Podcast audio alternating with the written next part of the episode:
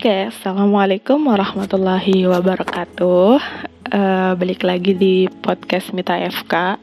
Jadi kali ini uh, sebenarnya gue pengen ngebahas sedikit sih tentang uh, tentang patah hati guys. Wede. Jadi uh, gue tuh sebenarnya cukup lama ya udah beberapa bulan lalu lah bisa gue bilang banyak requestan ke gua buat ngebahas tentang pernikahan, kemudian tentang cinta-cintaan ya, lu paham lah daerah-daerah itu. Dan gua agak sedikit akhir-akhir ini ya, gua agak sedikit terganggu dengan tema-tema itu. Karena menurut gua itu membuat uh, suatu branding baru dalam diri gue dan gue rasa itu gak nyaman banget. Jadi uh, kenapa akhirnya gue memutuskan untuk membahas ini karena gue ngerasa maybe ya akan banyak orang yang membutuhkan uh, perspektif gue ini benar-benar perspektif aja sih. Jadi bukan bukan lu bisa apa ya lu boleh adop adopsi pemikiran ini. Cuma gue ngerasa ini bukan suatu yang menjadi tuntunan buat lu gitu. Jadi ini gimana cara gue berpikir aja tentang Hmm, patah hati itu sendiri. Nah, pertama-tama uh, gua ini akan ngebahas uh, perspektif tentang patah hati itu dari apa yang pernah gue baca, apa yang pernah gue ikutin seminar-seminarnya atau ceramah-ceramah beberapa kali ya tentang hal-hal kayak gini dan juga pengalaman gue sendiri sebenarnya gitu. Jadi gue nggak akan ngebahas-bahas hal-hal yang di luar dari ini gitu. Di luar dari konteks ini uh, jadi gue bisa bilang ya tadi uh, lu nggak bisa jadiin omongan gue ini sebagai tuntunan. Tapi maybe ada perspektif yang mungkin menurut gue itu bisa membantu lu gitu. Uh, jadi uh, kenapa gue ngebahas ini ya? Karena menurut gue di umur umur gue itu udah mulai banyak orang yang berproses untuk menikah, kemudian udah mulai banyak orang yang memberanikan diri untuk maju, melamar, kemudian mengajak ta'aruf maybe atau lain sebagainya lah gitu. Dan uh, apa ya? Orang tuh selalu bilang kayak gini, uh, lu tuh patah hati karena lu udah terlalu mengharapkan dulu nih orang yang sebenarnya belum fix buat lu gitu. Jadi karena harapan lu ini terlalu besar akhirnya ketika lu nggak dapetin itu terus lu kecewa dan lu ngerasa lu patah hati kayak gitu kan. Dan gue ngerasa ya itu sebenarnya benar gitu. Tapi juga sulit menurut gue untuk uh, apa ya untuk nggak berharap nggak sih? Karena menurut gue setiap proses yang menuju dalam keseriusan tuh pasti harapannya kan bakal goal sampai jenjang pernikahan gitu. Tapi kalaupun enggak ya itu pinter-pinter kita gitu sebenarnya. Jadi uh, salah satu cara biar lu nggak terlalu berharap adalah menurut gue uh, kita tuh harus ngelurusin niat. Jadi niat kita nikah tuh buat apa sih gitu? Niat kita mau proses ini tuh buat apa sih kayak gitu. Dan niat-niat baik lo itu lo bawa tuh dari di awal proses di pertengahan proses sampai di akhir proses. Kenapa harus gitu? Biar uh, ibaratnya niat lo tuh bener-bener genuine gitu. Jangan sampai belok-belok ke sana kemari terus ada harapan-harapan yang muncul sekelibat-sekelibat itu yang bisa ngebikin lo justru jadi patah hati dan sakit hati gitu Nah, sebenarnya yang pengen gue bahas banget adalah tentang gimana sih sebenarnya nyikapin patah hati gitu. Uh, mungkin menurut orang-orang kayak ah basi banget sih pasti nyuruh um, mendekatkan diri sama Allah terus kayak suruh evaluasi, muhasabah dan lain sebagainya. Tapi guys, beneran lu harus juga melakukan itu gitu karena menurut gua patah hati tuh lumayan ya, lumayan lumayan sakit gitu. Jadi kalau misalnya uh, lu patah hati, hal pertama yang harus lu lakuin adalah lo harus evaluasi diri dulu oke lo mungkin nangis nangis lo sedih sedih itu nggak apa-apa itu natural banget alami alamiah lah manusiawi lah gitu. Karena namanya lu sedih ya lu kecewa gitu. Dan mungkin lu sedang dalam posisi menyalahkan diri lo sendiri pada saat itu. Ya nggak ada salahnya lo mengevaluasi diri lo mungkin lo akan sambil nangis-nangis gitu. Kenapa ya dulu gue gini? Padahal harusnya kan gue bisa nih kayak gini untuk memperkecil kemungkinan lo sakit hati dan lain sebagainya. Kemudian uh, yang setelah lu udah tahu nih kesalahan-kesalahan lu, lu menyesali itu kan. Dan akhirnya lu bertekad untuk tidak melakukan itu lagi gitu kepada diri lo sendiri gitu. Itu salah satu cara menjaga diri lo sendiri gitu. Ya jangan sampai ke depannya ketika lo proses lagi atau lo dalam suatu hubungan lagi lo sampai harus menyakiti diri lo sendiri gitu. Kemudian lo harus banget menurut gue yang harus dilakukan adalah sholat taubat guys. Jadi uh, uh, menurut gue uh, dari pengalaman pribadi gue ketika gue sakit hati itu karena memang gue kurang melibatkan Allah aja sih pada saat itu gitu. Jadi gue ngerasa ada-ada aja sih gitu kendalanya gitu. Dan yang ketiga adalah lu boleh lu boleh banget gue tahu gue tahu banget nih ya kalau cewek tuh pasti mau nggak mau ketika sakit hati tuh pasti cerita sama teman-temannya itu boleh boleh aja sah sah aja selama lu tahu alasan lu ingin cerita sama orang itu untuk apa. Ada orang yang cerita ya cuma pengen biar bikin dia plong aja. Dan itu sah-sah aja gitu. Ada orang yang pengen cerita untuk mendapatkan solusi, itu juga boleh-boleh aja gitu. Tapi yang harus lu pikirin adalah siapakah orang yang tepat untuk mendengarkan cerita lo itu dan apakah cerita dengan lu cerita sama dia itu akan membuat lu jauh lebih baik atau enggak gitu. Jadi kalau gue pribadi, gue akan memilih orang-orang yang pertama, orang-orang yang bisa ngebuat gue tuh lurus lagi gitu. Maksudnya ketika gue patah hati tuh orang orang itu tuh bakal menyarankan gue untuk lebih dekat sama Allah gitu. Bisa ngejaga uh, ruhiyah gue gitu. Bisa ngejaga biar gue nih uh, bisa stabil lagi gitu secara keimanan. Dan yang kedua gue mungkin akan memilih orang-orang yang bisa tegas dan bisa membangunkan gue gitu. Karena uh, dalam posisi patah hati itu kadang gue seringnya menemukan orang-orang yang justru kayak bersimpati aja sama lo gitu. Jadi kayak ketika lo cerita terus dia kayak iya ya sedih banget. Iya ya ya Allah parah banget sih dia. Kok giniin lo? Gitu-gitu. Sedangkan ya mungkin kita butuh itu. Tapi sebenarnya kita lebih butuh orang-orang yang bisa ngesupport kita buat bangkit lagi. Ibaratnya ketika lu udah sakit hati terus lu kayak ngerasa gue nggak mau nih ngebuka diri sama orang lain gue nggak mau deh gue mau berhenti gue mau gimana ya rasa kecewa lo tuh kayak merusak diri lo sendiri gitu. Dan lu butuh gitu orang-orang yang kayak udah deh nggak usah dipikirin ayo kita sekarang maju kita bikin ini bikin ini. Uh, dan orang-orang seperti itu tuh lu butuh banget gitu sebenarnya buat mensupport lo dan yang pasti ya gue tuh nggak pernah menyembunyikan segala sesuatu yang gue rasain dari orang tua gue itu kenapa gue kadang suka heran sama anak-anak yang ya gue tahu sih nggak semua anak dekat sama orang tuanya tapi gue rasa ketika lu per pernah ngerasain sakit hati atau patah hati gak ada salahnya lu cerita sama orang tua lu. Karena gue sendiri pun pertama kali cerita itu sama orang tua gue gitu. Jadi apa yang gue rasain terus gue justru gue tuh tipe anak yang gak bisa nangis sama temen gitu. Gue lebih bisa nangis sama orang yang gue rasa hmm, gimana ya gue rasa lebih aman dan nyaman kayak orang tua.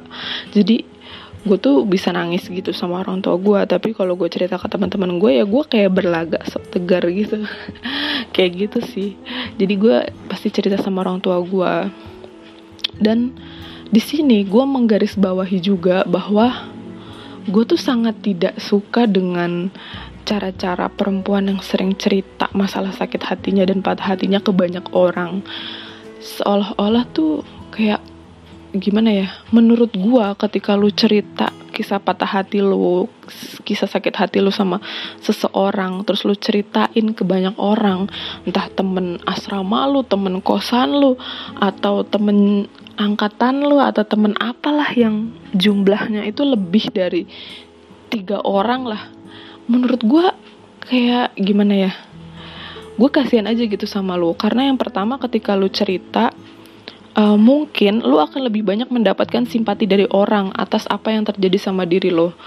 Tapi uh, coba lu cek lagi apakah lu merasa bahagia dengan orang bersimpati sama lu? Dan apakah lu bahagia dengan orang-orang itu menganggap orang yang udah menyakiti lo itu orang yang jahat? Menurut gue enggak gitu.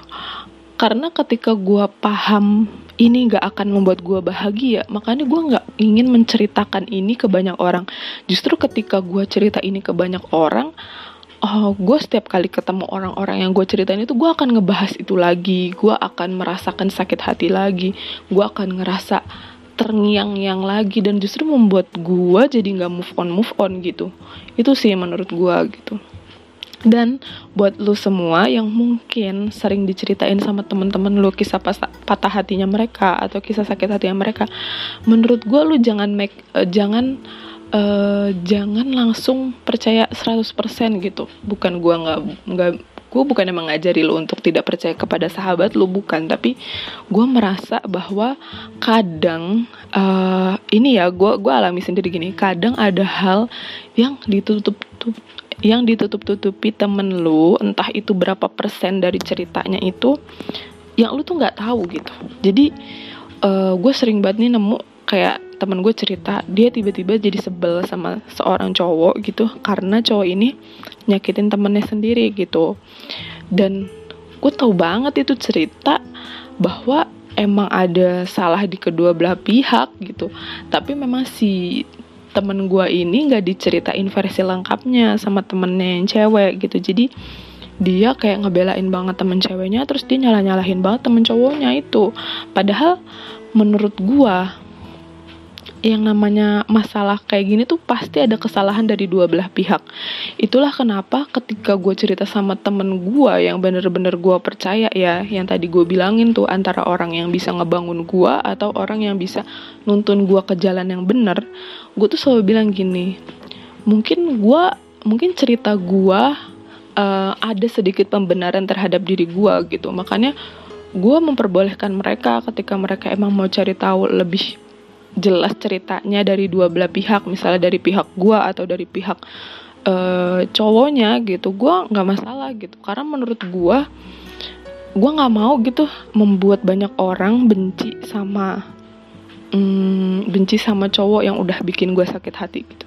Karena menurut gua ya kenapa gitu lu harus membuat semua orang benci sama dia toh gue juga nggak bahagia dengan semua orang tahu sakit hati gue dan gue juga nggak ngerasa bahagia ketika banyak orang bersimpati terhadap diri gue dan gue nggak ngerasa bahagia ketika banyak orang yang nggak suka sama cowok itu cuma gara-gara cerita gue gue mikir kayak gitu sih. Uh, at least itu kenapa? Dan gue merasa gini loh gue tuh perlu menjaga nama baik diri gue sendiri dan gue juga perlu menjaga nama baik cowok tersebut gitu.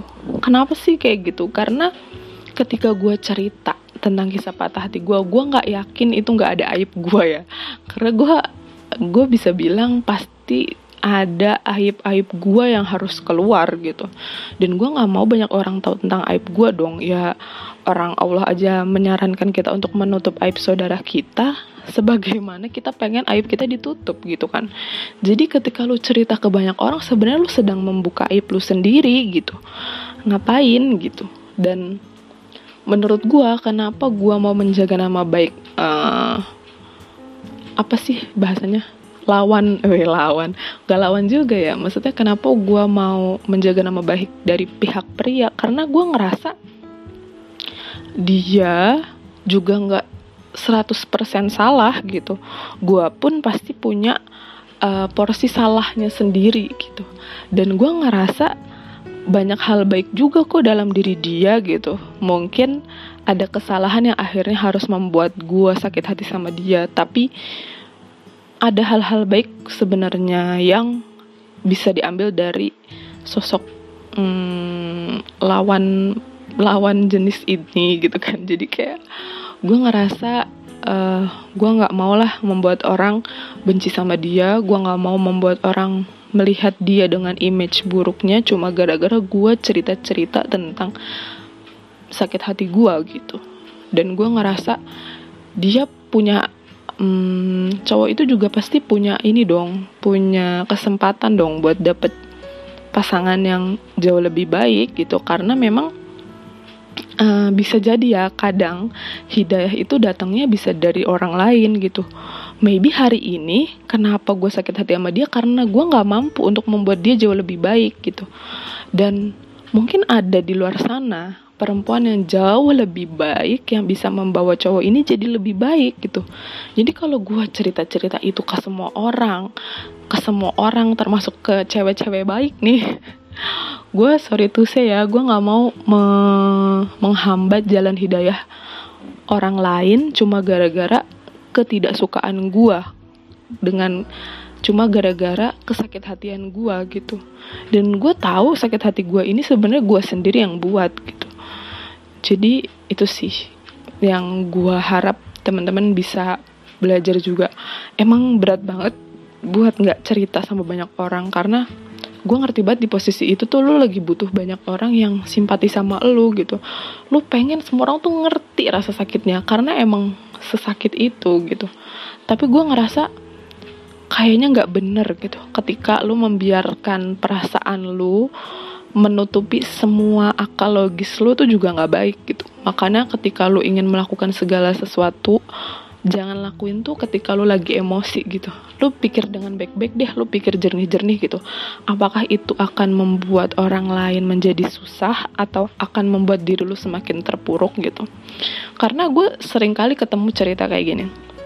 Tiba-tiba ada tingkat gue cerita misalnya e, mbak lu tau nggak? Ini kan gini gini gini gini gitu.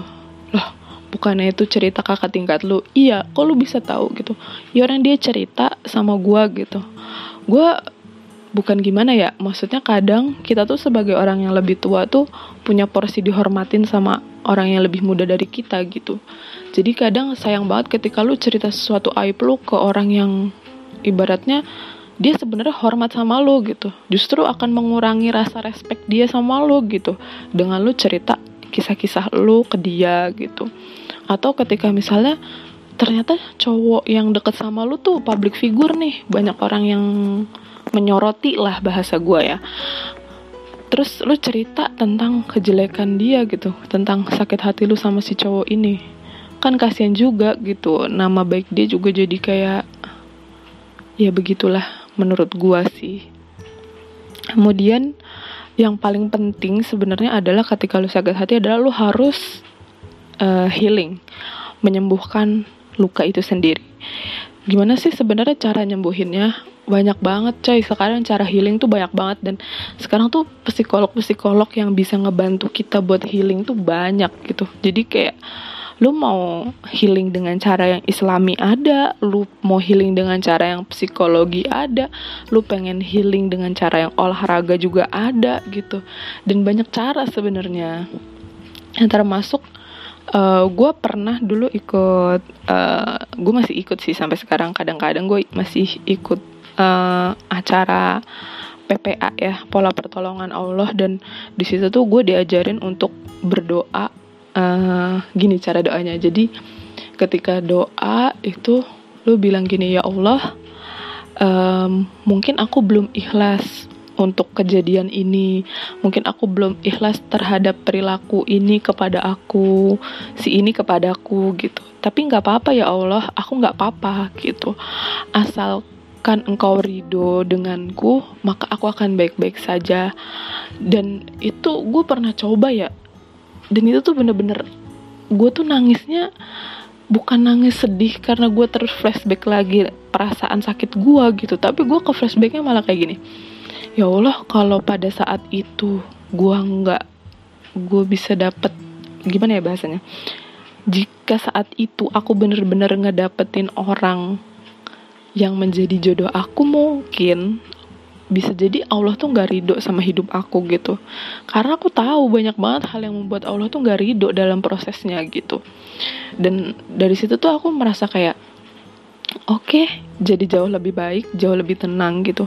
Jadi aku nangis tuh karena seolah-olah tuh kayak Allah tuh lagi ngomong gini Mit seandainya uh, Allah kasih kamu jodoh Allah kasih kamu apa yang kamu mau pada saat itu tapi Allah nggak ridho sama kamu kamu mau nggak? Gitu.